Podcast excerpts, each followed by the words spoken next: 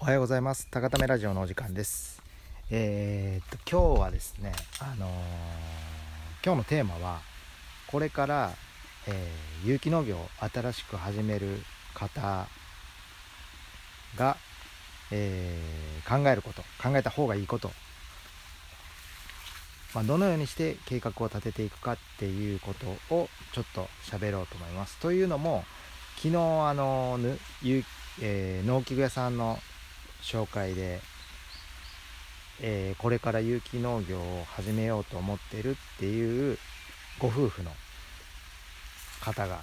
えー、僕らの畑にちょっと畑を見させてほしいというかちょっと話を聞きたいということで来てくださったんですけども、まあ、しかもなんか来る道中なぜか僕がラジオしてるのを知っていて僕のラジオを聴きながら来たそうなんですけどなのでもしかしたらこの放送も聞いて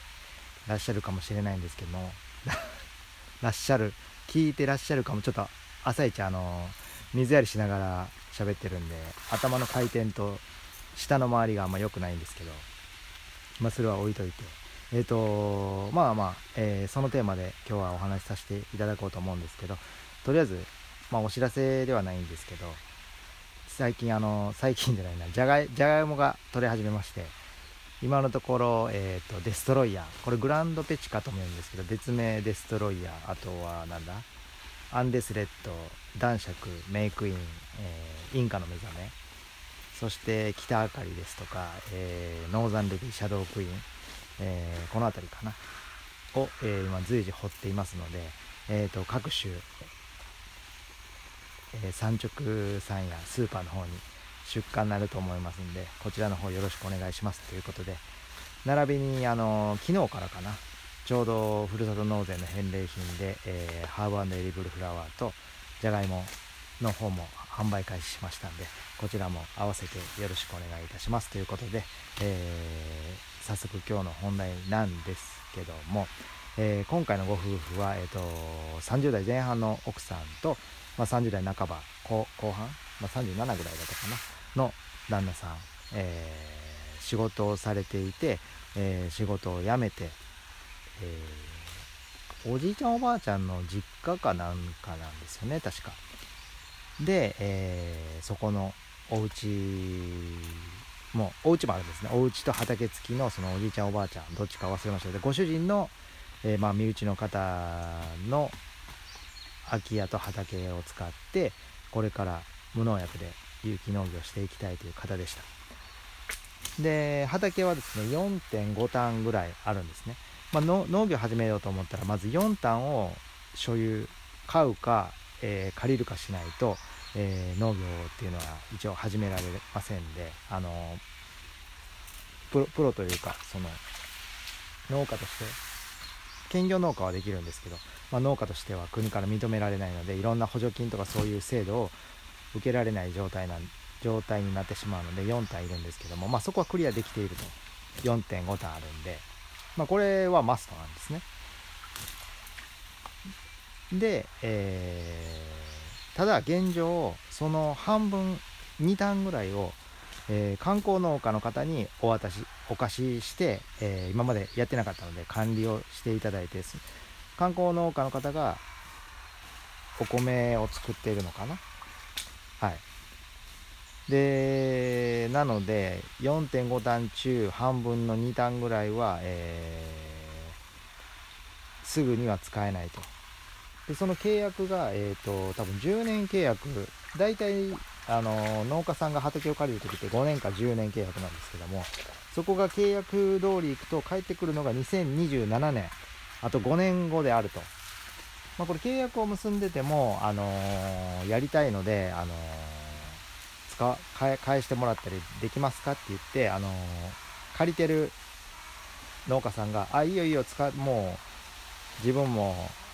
高齢、高齢、高齢全然そこのね、息子さんがやるんだったら、まあお孫さんか忘れましたけど、やるんだったら全然いいよって言ってくれたら、契約してても多分いけるんですけどもしいやいや27年までやりたいから、あのー、返すことはできないって言われたらこれはたとえ自分たちの畑だとしてもやっぱ契約書通り契約書を守らないといけないので返してもらうことはできないんですね。ということは2ターン実質2ターンしかないわけなんですよ。その方が貸してる畑が返ってこなかった場合は。で2ターンしかないと。でその周りもねあの農業まだまだされてる方がいらっしゃって耕作放棄地もあまりないという状態で。で今は、えー、有機農家、えー、さんのところに、えー、奥様が研修に週3回行ってるのかな。朝8時から夕方5時ぐらいまでみっちりやってるって言ってましたねなんか。結構なんか残業とかもあって今忙しい忙しい 農家さんで、えー、研修を積んでるそうなんですけど。まあそれで本当にこっち引っ越してきたばっかりでまだご主人の方は何もされてないと。いう状態のお二人がこれから有機農業を始めるということで。まあ、まず引っかかってくるのがそのお貸ししてるの畑が帰ってくるのか帰ってこないのか。これによってもう計画がめちゃくちゃ変わってくるというか。まず観光でも実際作られているので有機農家として野菜を出荷しようと思ったら23年はその畑で育てたお野菜は、えー、出荷できないんですね。なおかつ畑を借りれなかった返してもらえなかった場合はさらに27年に返してもらってそこからなんで2030年ぐらいにならないと作付けできないと。で周りに耕作放棄地があって自分の畑2単プラスどこか借りて、えー、すぐ、えー、お野菜を育てれる状態だったら全然まだまだいけそうなんですけども周りもそういう畑もなく、えー、観光農家の方が、え皆さん農業されていると。いう状態なんですね。なのでまずここを突破しないといけないんですけどもはい。まあ、突破しようと思ったら他の土地他の地域で畑を借りるか。まあそれがね例えば、まあ、僕らも畑ね2単ぐらいだったらその方お貸ししてもいいんですけど例えば高松高松じゃないな。その方丸亀なんですけど丸亀で2単讃岐市で2単借りて合計4単ですって言って農家としてそれ通るのか通らないかあのそこはまだ僕もねやったことないんでわからないですけども。まあ通ったらうんいいとは思うんですけどもまあそれにしてもその場でその土地でずっとやっていくにしても2人で4単ってちょっと少ないんですね。やっぱ有機農業って途中で緑肥を入れたりして土を休ませたりこう豊かにするためにずっと育て続けるっていうのはあんまりしないんですね。途中でやっぱ緑肥を入れて土を豊かにするっていう作業工程を間間で挟まないといいものってやっぱ取れ続けないんでだからそれにそれで4単っていうのはちょっと狭最初はいいんですけどね。最初は4単も使いこなせないのでただ途中からもう2年目3年目になってくるとちょっと4単で手狭いねってなってくるのでその時周りに畑を貸してくれそうな環境に今はないというのもちょっと先々のことを考えていくとまあでも周りも高齢者の方は高齢者の方らしいのでまあまあ10年スパンで考えたら空いていく感じだとは思うんですけど、まあ、た的ね5年ぐらいは開かなさそうな印象なのでうんそこもちょっと引っかかってきますね。まあでもポジティブな面で言うとある程度の貯蓄はお二人はあるので、えーと、お子様もまだいらっしゃらないので、まあ、その点に関しては、えー、ちょっとね心の余裕はあるんですけどもはい。でこっから、えー、学校に通って、えー、補助金学校に通ってもらえる補助金を取りに行くのかとか、えー、になってくるんですけど、まあ、その辺りはね、はい、いろんな道筋というかやり方は一つではないので、はい、まあそうですね。うん、で今その奥様が行かれてる研修先なんですけども、まあ、ここも結構有名な有機農家の方のところに研修に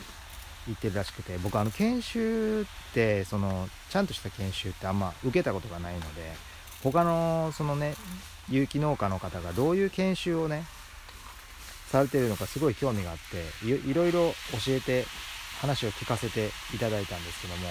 まあ、結論から言うと結構、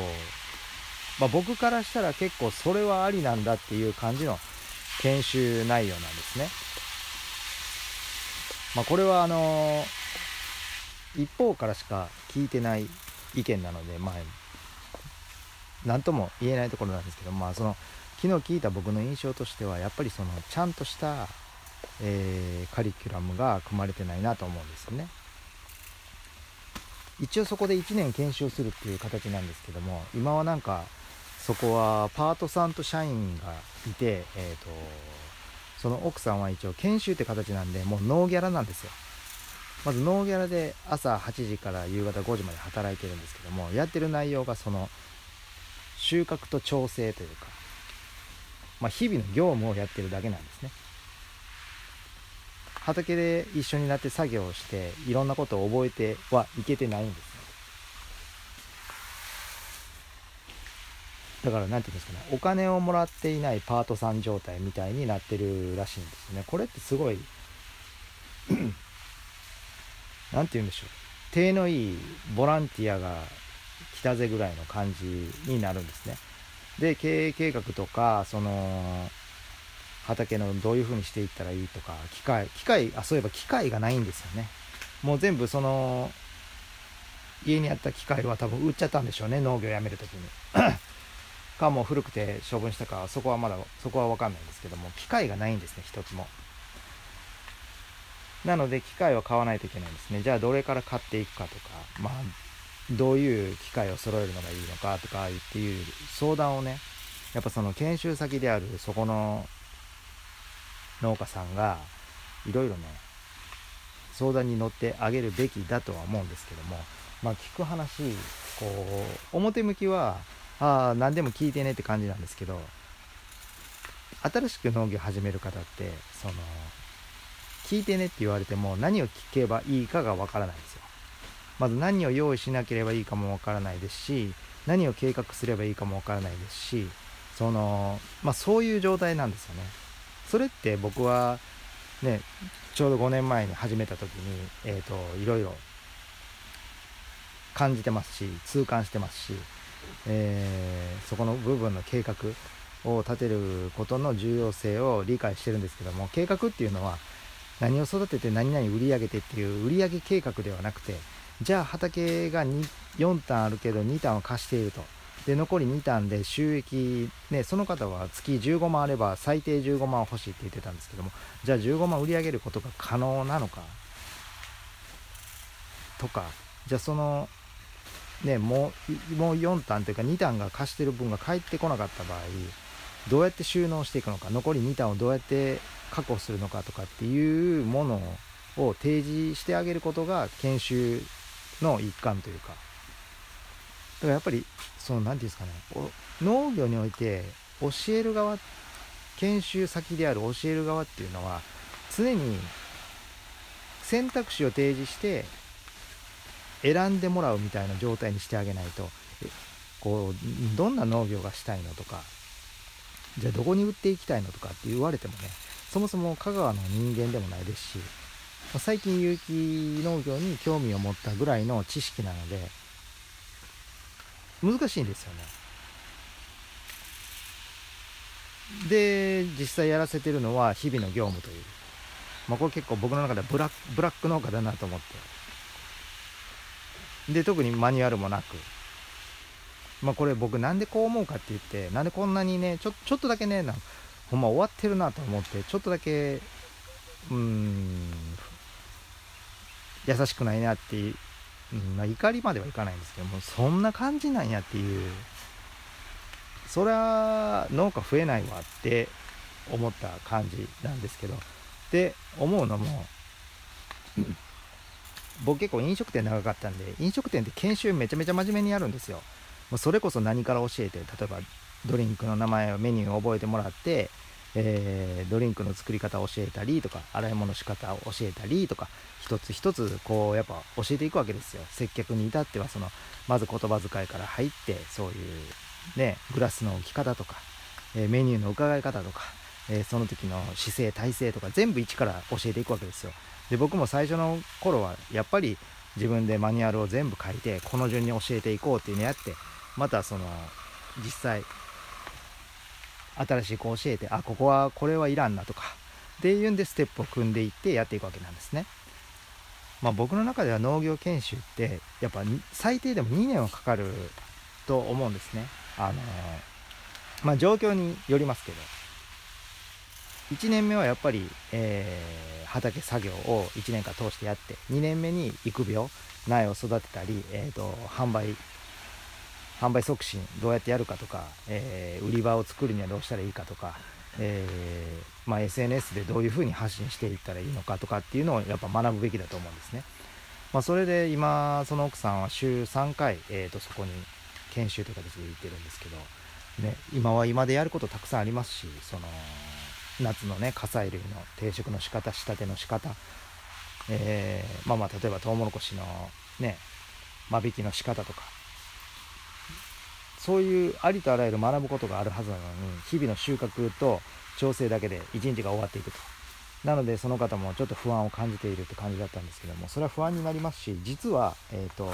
まだ不安にならなければいけないところにもまだ気づいてないっていう感じなんですよね。だからやっぱり教える側がもっと成熟、えー、成長していかないと若者が有機農業に飛び込める環境はなかなか香川県ではまだ作りづらいんだなっていうことをとても昨日感じました。で一応そのご夫婦には、えーと、高ためにあやかってくださいと。まああやかることも大事なんですよね。やっぱり今から農業を始める人は絶対にグループまあ集落ですよね。グループで助け合いながら、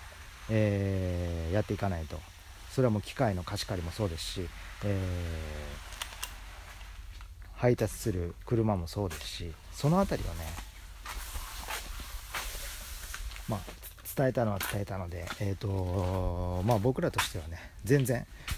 あのあやかってもらったらあの無料でコンサルじゃないですけどあのできる限りのことはするんでとは言ったんですけど なかなかね初対面の人にこんなこと言われても「ああじゃあ分かりましたあやかりますお願いします全部任せます」っていう人はいないので、まあ、ちょっとね僕は残念なんですけども、まあ、即答でね「あやかります何からしたらいいですか?」って言ってもらえたら本当に全部設計してみんなでね応援したいなと思うんですけども、まあ、今回の方たちは本当にねある意味もうまあ、ある意味無計画なので、まあ、ちょっと応援しろはあるんですけど、まあ、とっても応援したくなるような ご夫婦でした、まあ、なので今回はねその、まあ、有名有機農家の方のね研修の実態が知れたんでとても僕的な勉強になったと同時に、まあ、自分たちがねたがためもねそういう新しいチャレンジをしてる。チャレンジをする方たちにねやっぱどういうことを教えてどういう風にやっていくかっていうのを真剣にね自分事として考えられるようにならないといけないなと思いました。まあまあその方たちがね僕らにあやかってくれるのかくれないのかまたこのラジオでご報告しようと思いますけどもあやかってもらえたらね必ず有機農業でやっていけるような未来をね、はい。えー、共にね作っていく自信はあるのでまあまあそんなこんなで今日はこの辺りで終わろうと思います、えー、皆様良い一日をお過ごしください。高田目の小泉でした。